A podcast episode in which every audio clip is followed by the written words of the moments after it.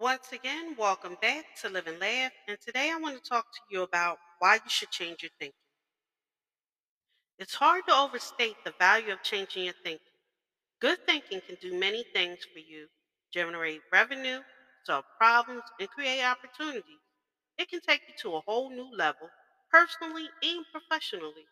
It really can change your life. Consider some things you need to know about changing your thinking. Changing your thinking is not automatic. Sadly, a change in thinking doesn't happen on its own.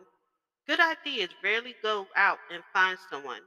If you want to find a good idea, you must search for it. If you want to become a better thinker, you need to work at it. And once you begin to become a better thinker, the good ideas just keep coming. In fact, the amount of good thinking you can do at any time depends primarily on the amount of good thinking you're already doing. Thank you for listening. If you know anyone that could benefit from this, go ahead and share it.